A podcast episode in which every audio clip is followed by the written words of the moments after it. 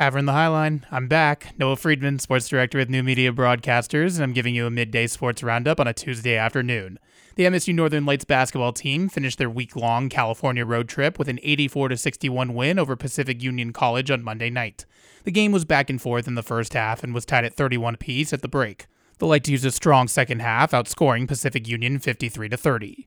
As a team, Northern shot 45% from the floor, 32% from three point range, and was 10 of 13 from the free throw line.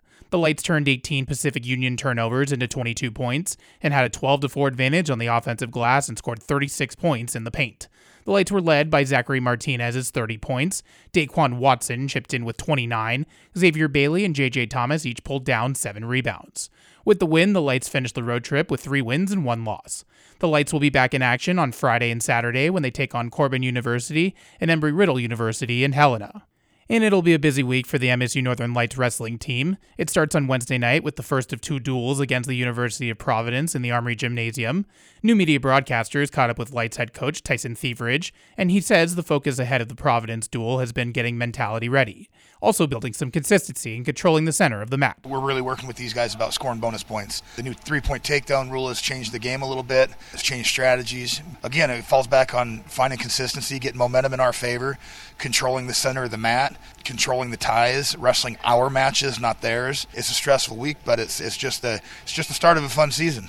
After the Providence duel, the Lights will head to Des Moines, Iowa for the Grandview Open on Saturday. Coach Thivierge knows it will be a tough tournament, but the opportunity to get more mat time and see a lot of the Cascade Conference schools. We're taking our ones and, and a few of our twos. So we're going over to to find out who's ready to battle. Really got kind of get banged up. It's going to be a tough weekend. There's a lot of schools there. We're seeing a lot of our Cascade Conference schools there, but getting that crossover is going to be very important.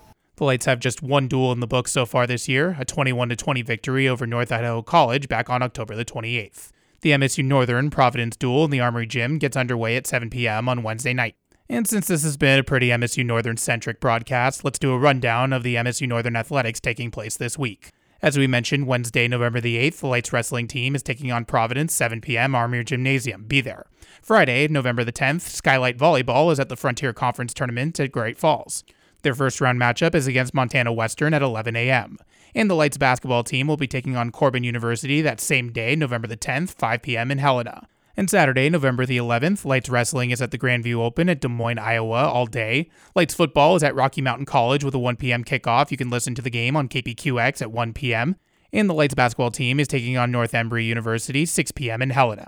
Well, that's going to do it for this latest new media broadcaster sports roundup. I'm sports director Noah Friedman. HighlineToday.com is your official coverage to get all things and Havre in the Highline Sports.